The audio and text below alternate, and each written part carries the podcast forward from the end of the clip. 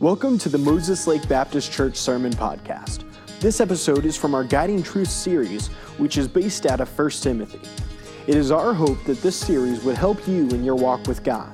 Please let us know how God impacted you through these messages him. Well, this morning we are going to be in 1 Timothy chapter 1, and we're starting a brand new series uh, called Guiding Truths. And I'm looking forward to this series studying out the book of 1 Timothy. We'll be starting a new series in our evening services as well tonight. We'll be starting in the book of Hosea and uh, going through and studying out the book of Hosea. And how many of you, you, you know you've read the book of Hosea before? All right? Man, what a great book Hosea is, and uh, an awesome, awesome picture of the love love that the Lord has for us and the patience that He has for His people. And so we're going to be in that book tonight. But this morning, looking at 1 Timothy. And uh, as we get to 1 Timothy, before we stand and read our passage, just kind of give us a little bit of background so we can know about the book of 1 Timothy. I believe that the book of 1 Timothy probably was written in about 64 or 65 AD. This would be about 30 years after Jesus was crucified, 30 to 32 years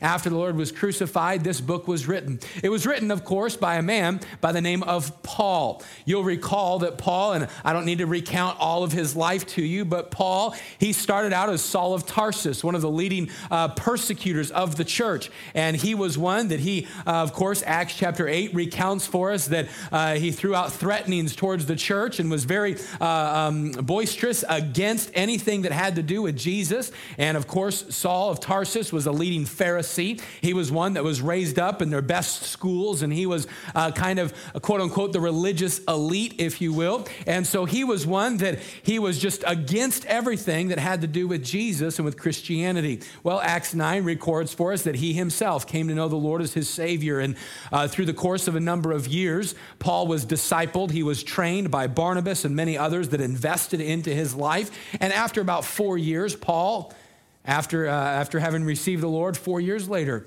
Paul then went out, Acts 13, and he started and helped begin start church, starting churches and went on three missionary journeys or three preaching trips where he would start a number of churches, lead thousands of people to the Lord, and be used to write 13 or 14 of our New Testament books. Well, as you come to the book of 1 Timothy, Paul is the author. He's one that is writing to a young preacher boy. Timothy would be a young man that Paul probably met. And uh, if you were here in our intentional living series, our message intentionally continue that we were at three weeks ago, we learned a little bit about Timothy. But Timothy was one that Paul would have met during his travels. Many believe that Paul led Timothy to the Lord, though he was raised knowing the Word of God and knowing Scripture, knowing the Old Testament. He didn't know about Jesus. And Paul came on the scene and told Timothy about Jesus Christ. And of course, Timothy received the Lord, and his mother and grandmother received the Lord. And God began to uh, put in this young man's heart the, the call, the desire to be like Paul, the desire to go into ministry like Paul. And so Paul, seeing that, took Timothy under his wing.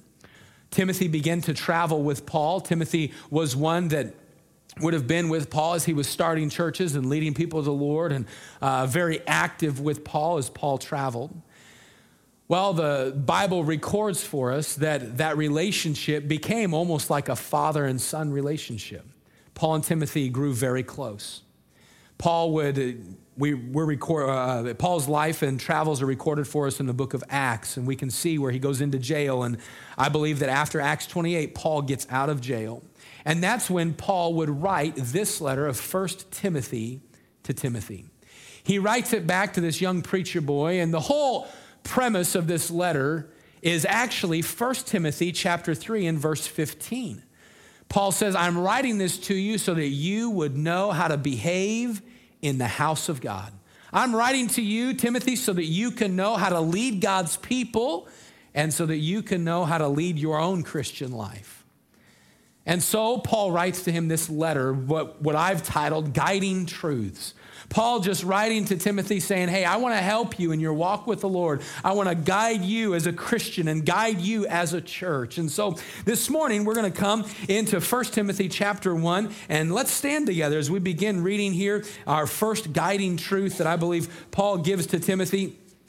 1 Timothy chapter 1 and beginning in verse number 1, the word of God says this, Paul, an apostle of Jesus Christ by the commandment of God our savior, and Lord Jesus Christ, which is our hope, unto Timothy, my own son in the faith, grace, mercy, and peace from God our Father and Jesus Christ our Lord.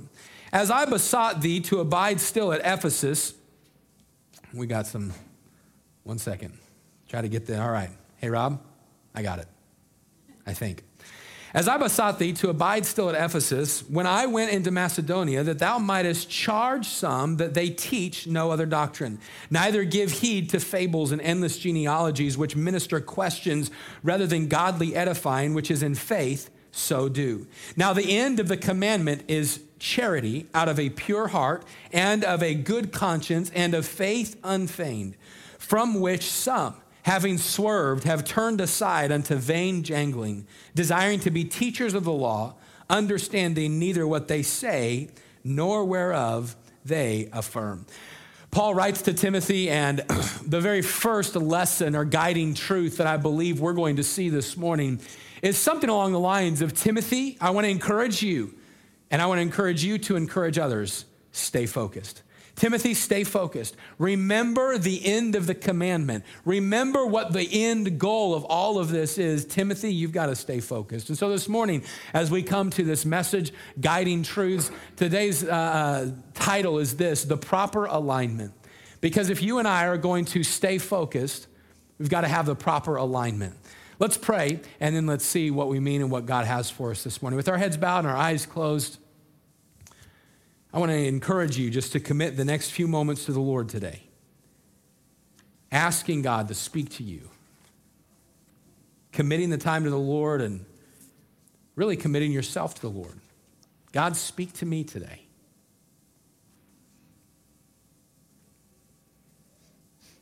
And then would you make a commitment that as God speaks to you, that you're listening to him and you're willing to respond to him?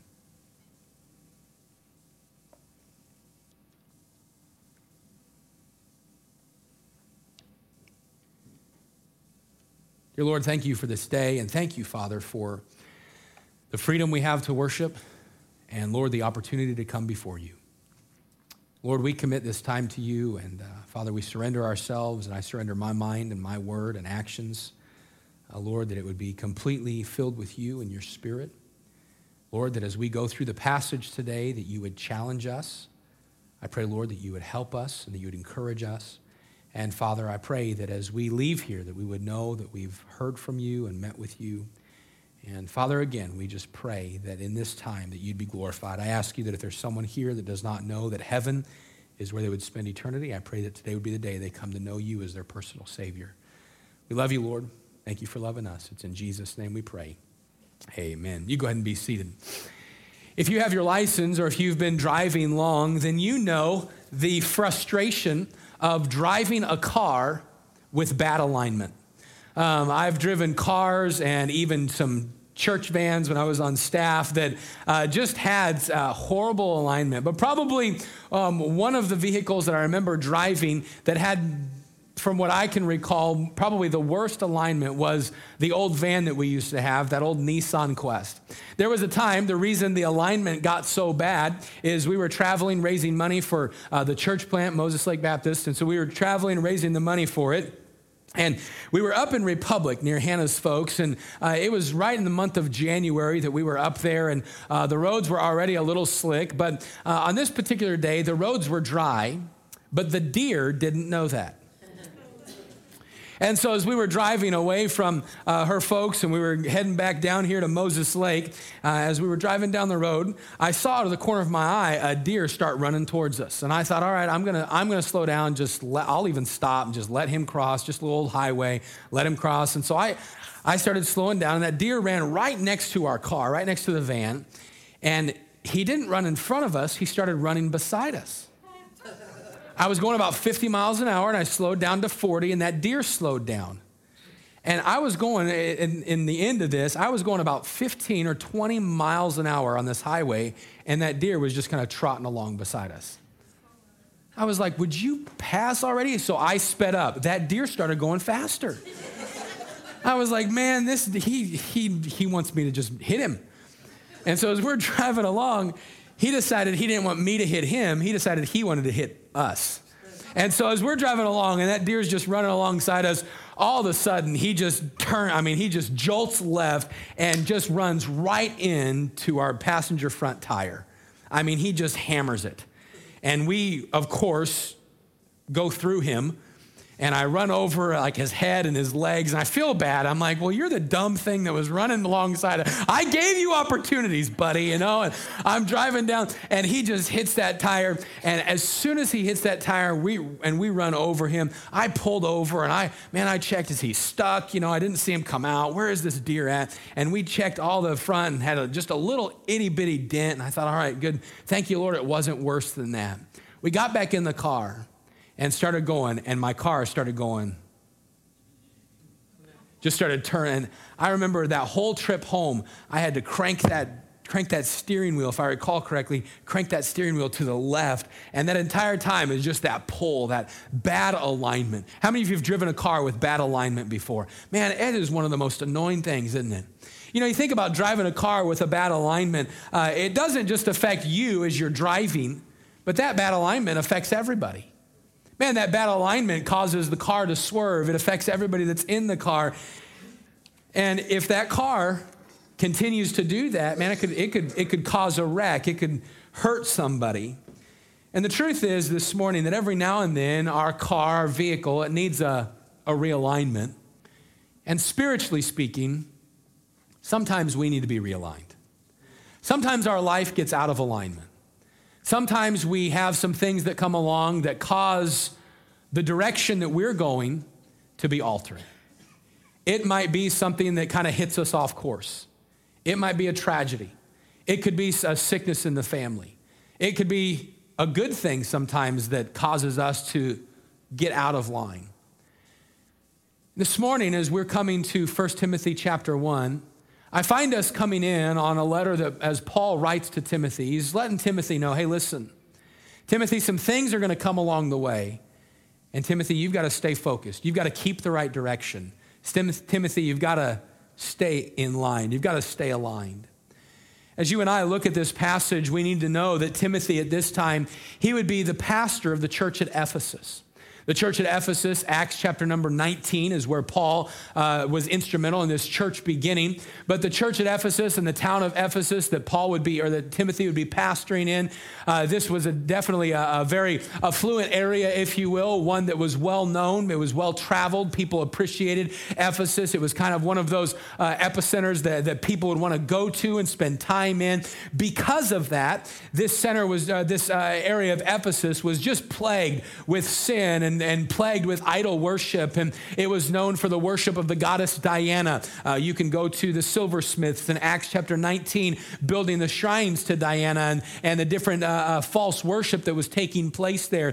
This is the area that Timothy was ministering in. And as Paul writes back, he writes back, of course, as the church planter, the one who started the church, the, the pastor, writing back to Timothy, saying, Hey, Timothy, I want to write and I want to give you some things. As you begin the letter, verse 1 is very uh, important important. It's us knowing that Paul writes the letter. Hey, Timothy, I'm, this is Paul. I'm writing to you with grace and mercy of the Lord. Verse 1 and 2. I just want to let you know some things. Just want to let you know what's going on. But as you get into verse number 3, Paul begins to, to give Timothy some, some wisdom or some guiding truths to help him stay going as the pastor of the church at Ephesus.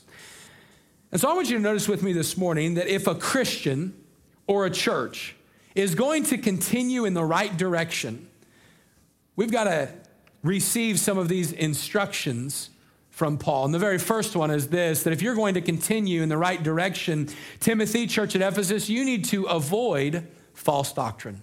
You've got to avoid false doctrine. Look at verse number three, if you will. Paul said this As I besought thee to abide still at Ephesus, when I went into Macedonia, that thou mightest charge some that they teach no other doctrine.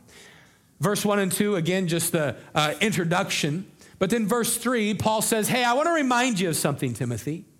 When I left you there, when I left you in, there in Ephesus, I gave you the challenge of Timothy, stick to the right doctrine. Timothy, stick to truth. I challenge you to charge other believers that they not teach or believe any other doctrine. When you go to towns like uh, Ephesus or Corinth or Athens at this time, they were known as studious towns. They were known as uh, um, places of learning. Ephesus would be known actually for one of their libraries. This was the entrance to one of their libraries at the time. And just something that they uh, valued was, was the, uh, the knowledge and gaining wisdom. Well, one of those things that would come along with gaining wisdom is that they begin to want uh, to be enlightened by anybody else's teaching. And so, in areas like this area in the front of the library, it would be known to us kind of as a commons area. And we've seen this with Jesus even in, in Jerusalem that anytime uh, somebody who claimed to be a teacher could get up and teach something. And they would do that in the commons area. Well, because of that thinking, because people being able just to get up and teach, it led to a lot of false doctrine. It led to a lot of false beliefs. Uh, the Bible actually tells us, and uh, Luke writes it in Acts, it gives us insight in the type of learning and teaching and uh, the wisdom that they wanted. Acts 17 21, uh, Luke wrote this about the Athenians says, For all the Athenians and strangers which were there spent their time in nothing else but either to tell or to hear some new thing. So they were just enamored by new things, and this was kind of the culture at that time. And the sad thing is that many Christians were becoming enamored with new things as well, trying to find some new doctrine or some new thing to think about. That doctrine, the word doctrine just means the core beliefs. And as you look, uh, Paul writes, he says, Hey, I, don't want, I want to encourage you to charge people that they teach no other doctrine. They don't teach it, they don't believe it, that they don't get into false doctrine. Some of the false doctrines at this time that would be on the rise would be that which would be uh, um, go along with what we uh, studied last year in the book of Colossians. Some of the false teaching would be that of Gnosticism. Uh, Gnosticism, this would be um, wisdom plus Christ, that if you, you can get closer to God if you learn more about God. They love, those Greeks love knowledge and the sophistication of their law and their culture, and because of this, they became very critical of Christianity, saying that Christianity was too simple. Well, many believers begin to be influenced by that and say, well, Christianity's too, you know, the, the basics of Christianity are too simple. And so we need more depth. We need more knowledge. And if we get more knowledge, then we'll be closer to God. And you can't be closer to God unless you have more knowledge, Gnosticism. There was the Judaizers. We're familiar with this. This would be a lot like the Pharisees and the Sadducees in the New Testament. Uh, these would be those that they co- combined the law and Christ. Uh, many of them, of course, they did not want to admit that Jesus was the Messiah, but they would say maybe to you or to me, hey, it's okay for you to believe that Jesus is the Messiah, but you must also adhere to the law. You need to make sure that you're still keeping all the Old Testament commandments. You've got to have that, and you can have Jesus on the side. So it was Gnosticism, there was Judaizers there was the, the word asceticism or the belief of asceticism. Asceticism was you could have Jesus, but you also have to make sacrifices to be closer to Jesus or closer to God. So it was the more sacrifices you make, the closer you can become to God. You had Gnosticism, Judaizers, asceticism, but then also you had just continued idolatry. Boy, just the idolatry of the day was a big influence. And uh, there in Athens, we spoke about it, spoke about it in our, in our Life Stage Adult Fellowship this morning. Um, they, they were so superstitious in Athens that they had basically an idol to any, any god, and they had one idol just written on the inscription of it was just to the unknown God. You say, well, how does the spirit of Athens help us know about Ephesus? Because that was the culture at this time. That was kind of the idea this time. And so that idolatry, that um, idolatrous worship, just worshiping anything and everything, these were some false doctrines that were influencing believers. You see, because here's what's happening. Here's what was happening. The believers, they knew what they were supposed to believe, that the Bible tells us that it's only through Jesus that you have salvation. It's only through him. Well, Gnostics came and said, well, it's through Jesus, but also through knowledge. Judaizers came and said, well, it's through Jesus, but also it's through the law. Uh, those, as those who believed in the asceticism, they came and said, well, it's through Jesus, but it's also, also through sacrifice. Continued idolatry it's through Jesus, but just add him to your idols. Just add him to the false gods. Well, Paul, knowing that, he writes to Timothy Timothy, I want to challenge you with something. You got to keep going straight on this. Timothy, you've got to avoid false doctrine. You've got to avoid things that are attacking what you know to be true. When you think about this,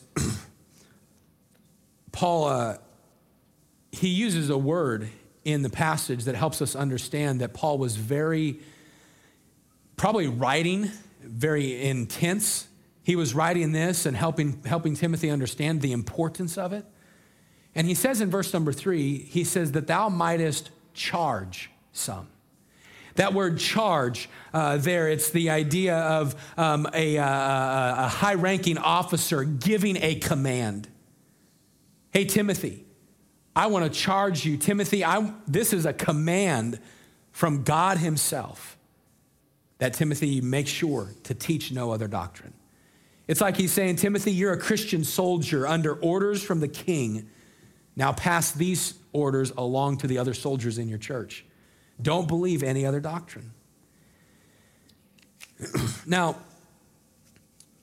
we have to understand something that doctrine is important, is important because the teaching that you follow directs the destination of your life. What you believe affects where you end up. And a lot of times, Christians, their walk gets out of line and they need to be realigned. And the reason is because what we're believing is affecting where we're going. You see, you can follow man's teaching, or you can follow what you come up with, or you can follow the Word of God and what Christ has given us. And just as there were teachers in, of false doctrines in Paul's day, we need to know that there are teachers of false doctrine today. And it's got to be taken seriously. You see, false teachers have no good news for lost sinners.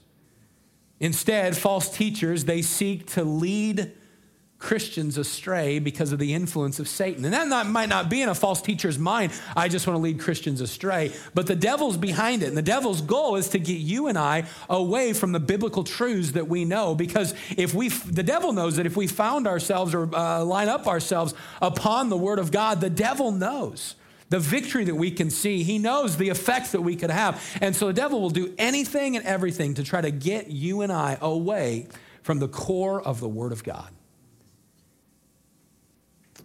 Paul wrote it this way, and we covered it a couple weeks ago in 2 Timothy 3 13 and 14. But evil men and seducers shall wax worse and worse, deceiving and being deceived. But Timothy, continue thou in the things which thou hast learned and hast been assured of, knowing of whom thou hast learned them. Hey, Timothy, continue in the Word of God. Timothy, you want to avoid false doctrine? Stay in the Word of God. We've heard this illustration before, but many years ago, when someone would be trained in banking or in the work of diamonds, uh, and as they would be trained, they would be trained with the real thing. They would never be trained with counterfeit. A uh, one who would be a banker who'd be working with money would never be trained with counterfeit money. They would always be trained with the real thing. And the reason was because if they were close and new and familiar with the real thing, they would recognize counterfeit when it came through.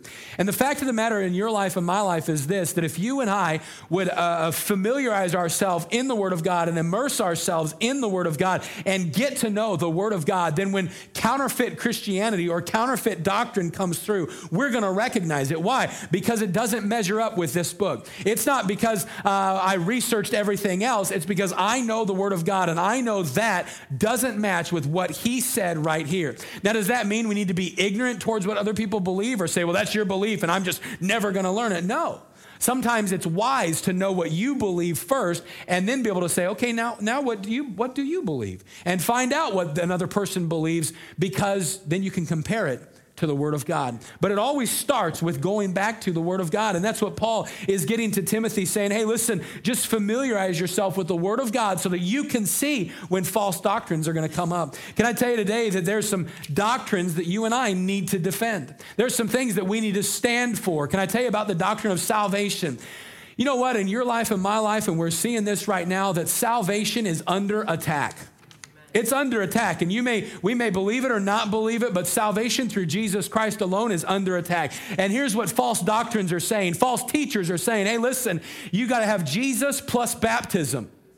Well, that's just like the Gnostics and the Judaizers and the ascetics and, and those who would uh, bring in idolatry. It's Jesus plus something. Listen, it is not Jesus plus anything, it is Jesus and Him alone. When you have someone come to you and say, Well, no, no, no, now listen, listen, it's Jesus and you've got to be a good person. And there's many Christians that have gotten away from the truth of the Word of God because of the false doctrines of salvation. It is not Jesus plus anything, it's Jesus alone. I think about the doctrine of salvation. You know, I think about the doctrine of baptism. I believe that baptism is a doctrine of the biblical church. And by baptism, I mean baptism by immersion. Being baptized, buried in likeness of his death, raised in likeness of resurrection to walk in newness of life. Romans chapter 4 and uh, Romans chapter 6. Man, it's all there. It's in the Word of God. Jesus, he was baptized, showing us uh, that we need to follow in his steps. Well, you got to have Jesus, and then you have to get baptized to have your sins washed away. Listen, that's not true. That's false. That's false doctrine. Well, you could, can I give you a couple others? You can be baptized by someone just kind of sprinkling some water on your head. That is incorrect. The word baptize, baptizo, it means to plunge under. The very definition of the word shows that one to be incorrect. But, Pastor, I got baptized when I was a baby. Listen, I would not try to be disrespectful towards something that means something to you, towards a significant event in your life that means something to you. But this is not coming from Pastor Dennis this morning. This is the Word of God that that's not baptism. Baptism is when I've believed in Christ as my Savior. That's the first step, salvation. And then baptism simply identifies me with Him after salvation. I'm being baptized, I'm showing other people. It's an outward sign of an inward decision. You know what? Baptism is something that Christians need to stand for. And someone says, well, you can have it your way and I'll have it my way. Can I just tell you, we're not talking about your way versus my way. We're talking about what does God say? Christians need to stand for salvation, need to stand for baptism. Can I tell you something else we need to stand for? I believe is a doctrine, the church. I knew he would go here. Leave it to those preachers always talking about being in church. Listen, the doctrine of the local church is a New Testament doctrine. It's a New Testament truth that Jesus Christ he started the church. He started the church when he called out the disciples to follow him. He started the church. It's a called out assembly. And in Matthew chapter 16, Jesus said, I will build my church, and the gates of hell will not prevail against it. I should have thrown the picture up, but we were there and talked about this. We were there in Caesarea Philippi. And we were there at the place where Jesus, it gives me chills just thinking about it. Man, I can't wait to go back. 2020, we're going to Israel. If you want to go, this is a plug. November 2020, we're going to Israel, and we'll have more information about that. But we were there in Caesarea Philippi. And man, I was standing right before, Mike and I were standing just right before all of the altar uh, and, and all of the idols. And my wife and I were standing there looking at all of the little hollowed out areas where they put statues and where they put all these false things. And we're standing right next to a big uh, cavern right in the, in the, uh, um, uh, the, the hillside there that, that they called the gates of hell. That's what they called that cavern right there. And here's was, here was Jesus standing there with his disciples saying, Hey, listen, I'm starting something and it's not going to stop. Your worst fears, it, it's not even going to, it's not even going to come, come close to stopping what I'm about to do. You know what? That was Jesus establishing the doctrine of the church. Can I tell you that church is important? That's why Paul wrote, not forsaking the assembling of ourselves together as the manner of some is, but so much the more as you see the day approaching. Man, being in church. Well, I can worship God anywhere. I can. We've talked, we've talked through a lot of this before. But listen, the doctrine of the church is something that Christians need to stand for. Someone comes to you and says, Well, the church really isn't that important. No, it is in the Word of God. It is important that I be at church, and it's important that I be a part of a church, and it's important that I serve. It's important that I get plugged in. All of those things go under that idea of the local church. I think about the doctrine of salvation, baptism, the church. I think about the truth of the doctrine of the Word of God, standing upon the Word of God. I think this is probably the most important thing that a believer needs to understand and stand for is I am always going to stand for the Word of God.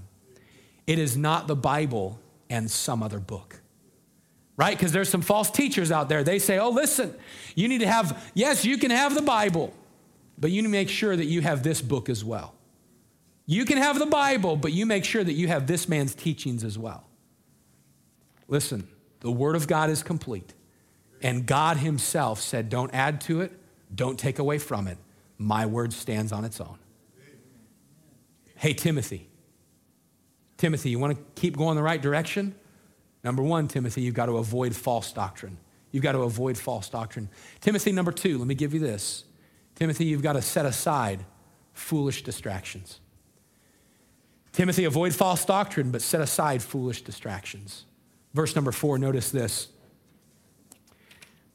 Neither give heed to fables and endless genealogies which minister questions rather than godly edifying which is in faith, so do. Hey, Timothy, not only do you need to avoid false doctrine, but you need to not give in to foolish distractions or things that just cause arguments with no backing. Let me define some of these words here. The word fables, the word fables comes from the Greek word mythos. We get our English word myth. It's an inventive or creative story inventive or creative stories with really no substance. They may or may not be true. They're just made up things. Endless genealogies. These would be records of uh, descent that just keep going and going and going and going. And here's what would happen is uh, the fables, people would, of course, uh, Greek mythology was much fables and many stories. And so people would just begin to make up these stories and these fables. And pretty soon someone's just enamored with a fable or a story, something that's made up. And and they're listening to that more than they are getting into the Word of God. Or the endless genealogies. This would people, be people, especially the Jews, arguing their background. Well, I'm closer to God because I'm of the tribe of Benjamin. My grandfather was this, and my great grandfather was this, and my great great grandfather was this, and my great great great grandfather. And they would just argue endless genealogies. They're just going on and on and on about how maybe their family line is better than somebody else's family line. And here's what Paul says Hey, listen, Timothy, don't give heed to those things. Don't give heed. You don't need to pay attention to fables. You don't need to pay attention to endless genealogies. Let other people argue over that. Timothy, you don't need to get into that. There would be arguments that would um, may or may not be true in these fables or these endless genealogies, but Timothy, these arguments, they don't accomplish anything, they don't prove anything, and they don't alter anything. In their day and age, people would get distracted by some new argument or new teaching that would be given out as truth. These were often things that would cause people to question what they believed. Can I just tell you this morning that fables and endless genealogies, all they do is raise questions, not answer them. And there's a lot of Christians that they get into fables and endless genealogies that simply raise questions about what they believe, but don't answer questions about what they believe. Well, did you hear about this or this or this or that? And try to come up with new ways of thinking rather than just getting into the Word of God. Can I tell you one of the, one of the uh, um, worst places and that this is tearing Christians down is the internet? Man, just spending hours and hours and hours watching some quote unquote preacher that claims he has truth that just gives fables. Well, what about this? Endless genealogies. What about this? What about that? What about this? And all it does is provokes questions. it never provides answers. Go read the verse. Timothy said, Hey, fables and endless genealogies, they are that which minister questions. All they do is bring about more questions, they never bring about answers. Man, can I tell you that your God and my God, your Savior and my Savior, He is very interested in answers. That's why He gave us the Word of God. Call unto me, and I will answer thee and show thee great and mighty things which thou knowest not. Well, but Pastor, haven't you heard about this or that? Different, uh, this theory or this, uh, I forget what they're called, this, this thing that could be true. Let's get in the Word of God. What's the Bible say about that? You know, sometimes Christians need to understand that God's plan is for us to be loud where He is loud and silent where He is silent. Can I tell you, there are some things that I don't know? You're like, well, duh, we knew that. there's some things I don't know, and there's some things I'll never know this side of heaven. I'm fine with that because that's where faith steps in. I don't know answers to every question, but I know a God that does. And I know that if something comes up that causes questions in me, I can go to the Word of God. I can take the Bible and I can research it. And if my research only brings about more questions, I'm probably not strictly using the Bible because the Word of God will bring about answers. It's His Word. And Paul is writing to Timothy and saying, hey, listen, don't just be involved in things that raise questions. He wrote this to Titus, Paul did. He said, But avoid foolish questions and genealogies and contentions and strivings about the law, for they are unprofitable and vain. This type of Christianity, uh, people that get into fables and these different things, instead of producing love and purity and a, a, good conscience and sincere faith, these doctrines or these teachings, they just cause division and they cause hypocrisy and they cause just all sorts of problems. And so uh, Paul writes to Timothy and he writes to Titus hey, take heed of these things, watch against them, or they're going to be ruining the truth. They're going to be causing questions and causing you to doubt rather than edifying. And we need to know this morning that this type of stuff, it still goes on today. And all too often, churches and Christians get caught up in foolish distractions. Often it's arguing just for the sake of arguing. I've been around some believers, and all they want to do is just fight. They just want to argue with people. I had one friend that was at a, uh, um, it's a, a family that sings, that traveled and sang for a while, and they got called to go to a meeting in the Northeast. And they pulled up to this meeting, and the banner in front of it the big banner on the front of the auditorium said the Bad Attitude Baptist Preachers Meeting. He was like, Dennis, what do I do? Like, I don't have a bad attitude, but those people apparently do because they want everybody to know about it. You know what? There's a lot of Christians out there that they're a bad attitude Christian, and their, their idea of contending for the faith is to be contentious about the faith. That's not, that's not what the word contend, that's not what the phrase contend for the faith means. I need to keep going on this for a second. Here's what we do we make mountains out of molehills in Christianity. We, we make mountains out of molehills. But Mike, I cannot believe, I can't believe that you, that you sang and played with a guitar. Don't you know that them their guitars, they were, they were used in bars? And I'm against it. I'm going to stand against it. You can't use a guitar. This is God's house. Don't you know that that guitar was used for Satan's music? And you say, Pastor, really? Listen, there are people that argue over the silliest things that do not matter. It doesn't matter. What matters is the type of music you're listening to. That matters. What matters is how the instrument was used. I'm about to say something that's going to get me in trouble. But I'm going to say it. I can't believe, I can't believe that that church would let drums in the church. I can't believe it. Pastor Dennis, are we hiding a set of drums? No, the platform's too small. There's nowhere to hide them. But can I tell you something? It's not about the instrument, it's about how it's used. Go research, listen, go read the Bible. You know what you'll find in the Bible? Shh. You'll find drums. A lot of them. You'll find many instruments in the Bible, but you know what the purpose of the instrument was? To worship God. Can I tell you there's going to be guitars in heaven? How do you know that? Eh, it's just a guess about music. I believe there's going to be instruments in heaven that we don't even know. And what's the purpose of them? Just to worship and glorify God. Oh, but we can make arguments over it. You could argue over it.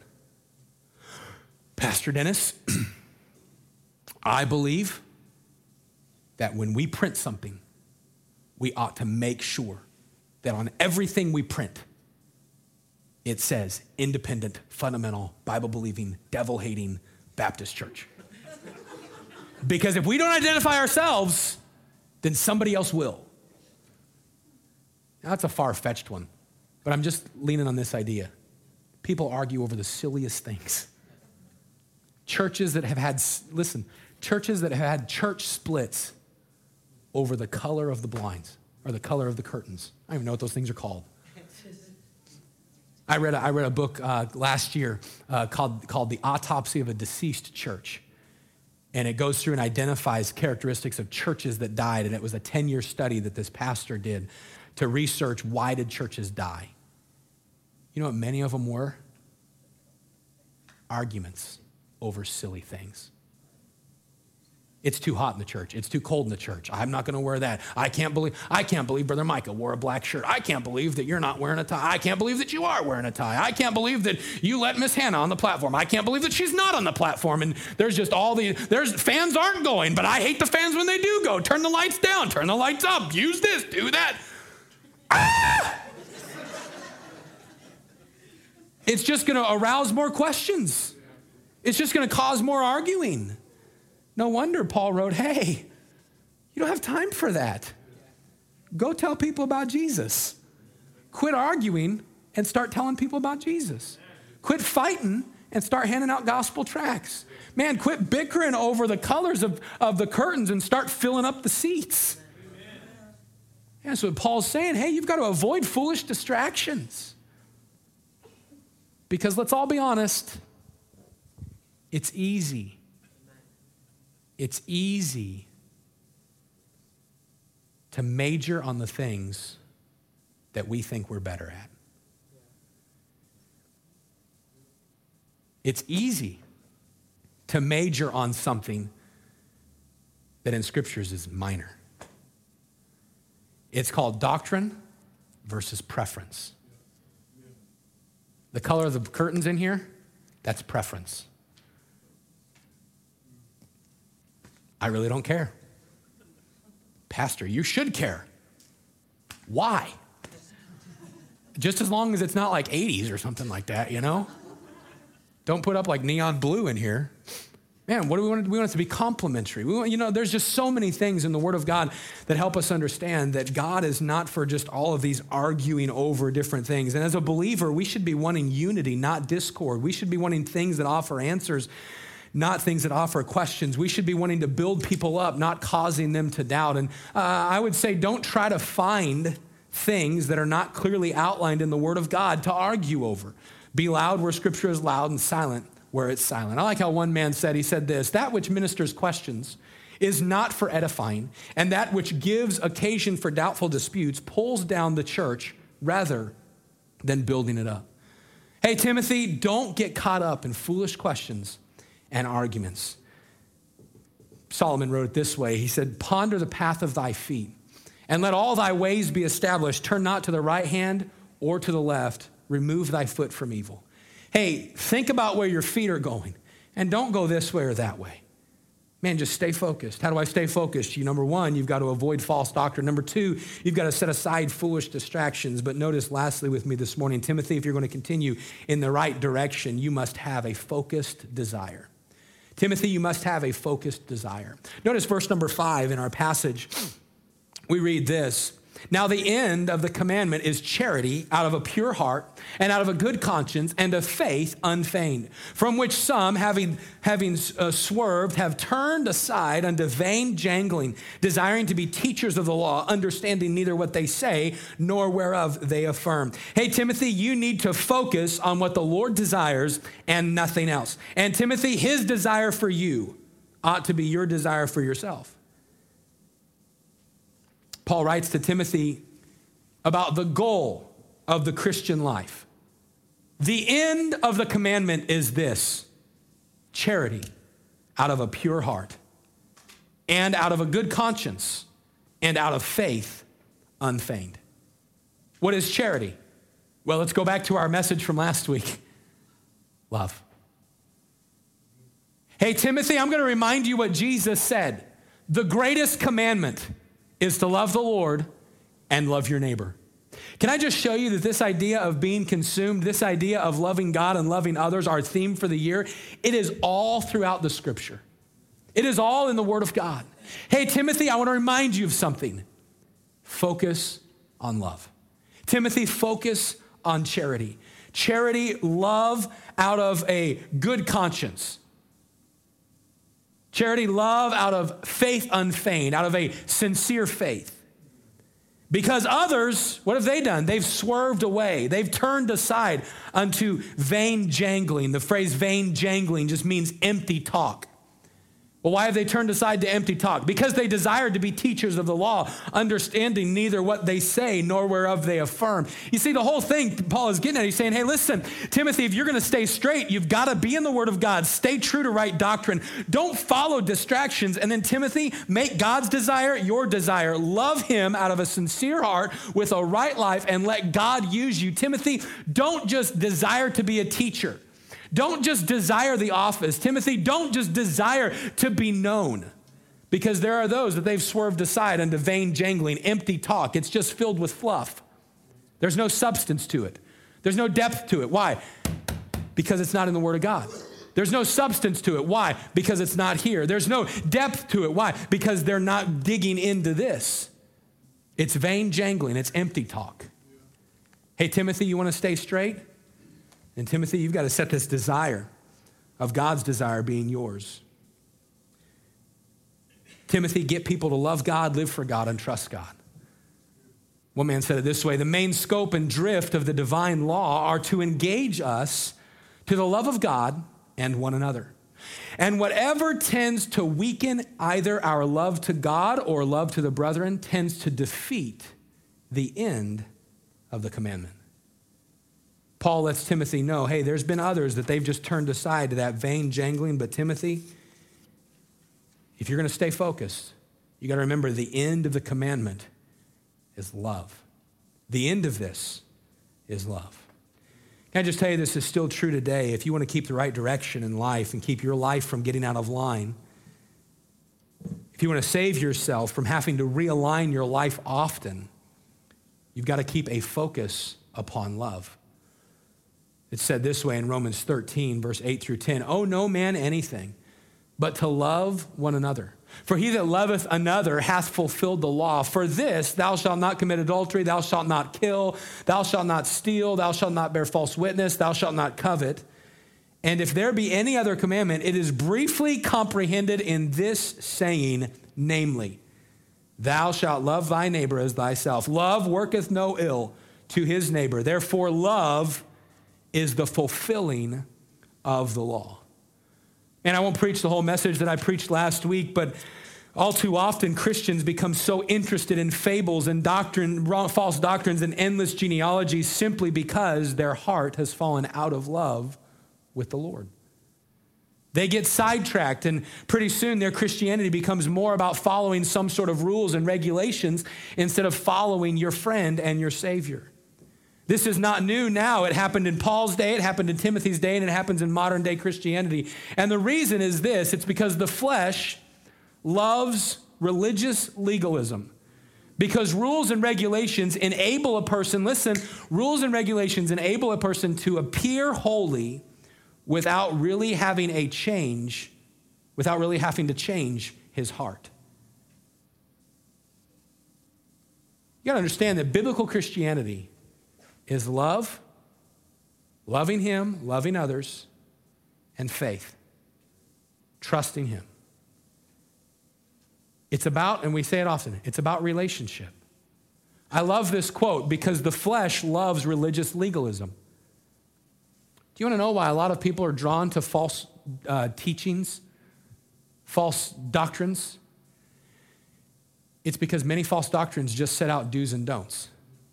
Do this, don't do this. Here's your line. If you keep this line, we will call you godly. But the false religion never addresses the heart. And here's what the Lord is saying Timothy, I'm interested in the heart. Avoid false doctrines. Timothy, avoid those foolish distractions. Just don't go around that. But Timothy, you need to remember my desire is the heart.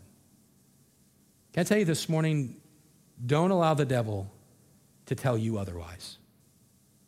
Is it important that we outwardly reflect a relationship with God? Yes.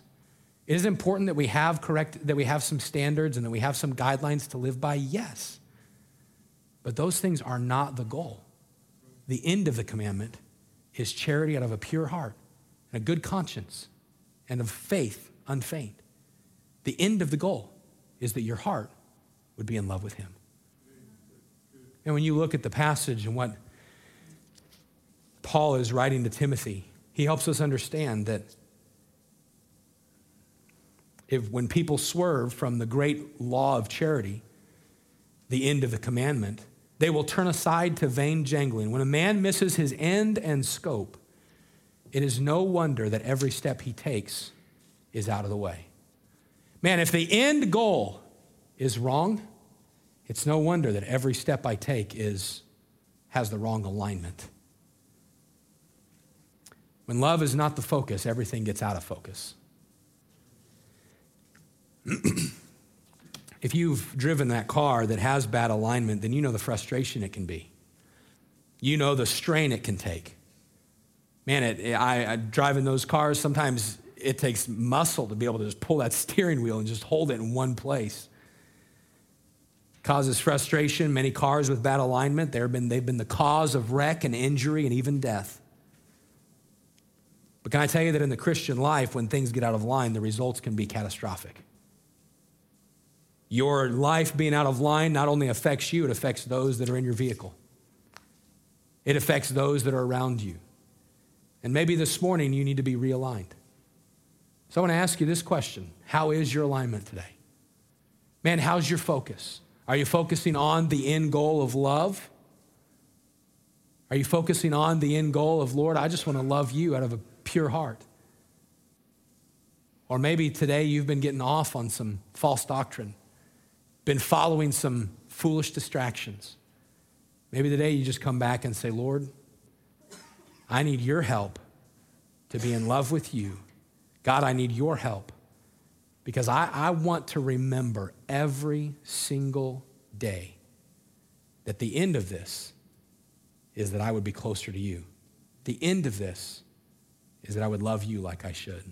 I'd like every head bowed and every eye closed this morning. And as we come to a time of invitation where we're invited to respond to the Lord,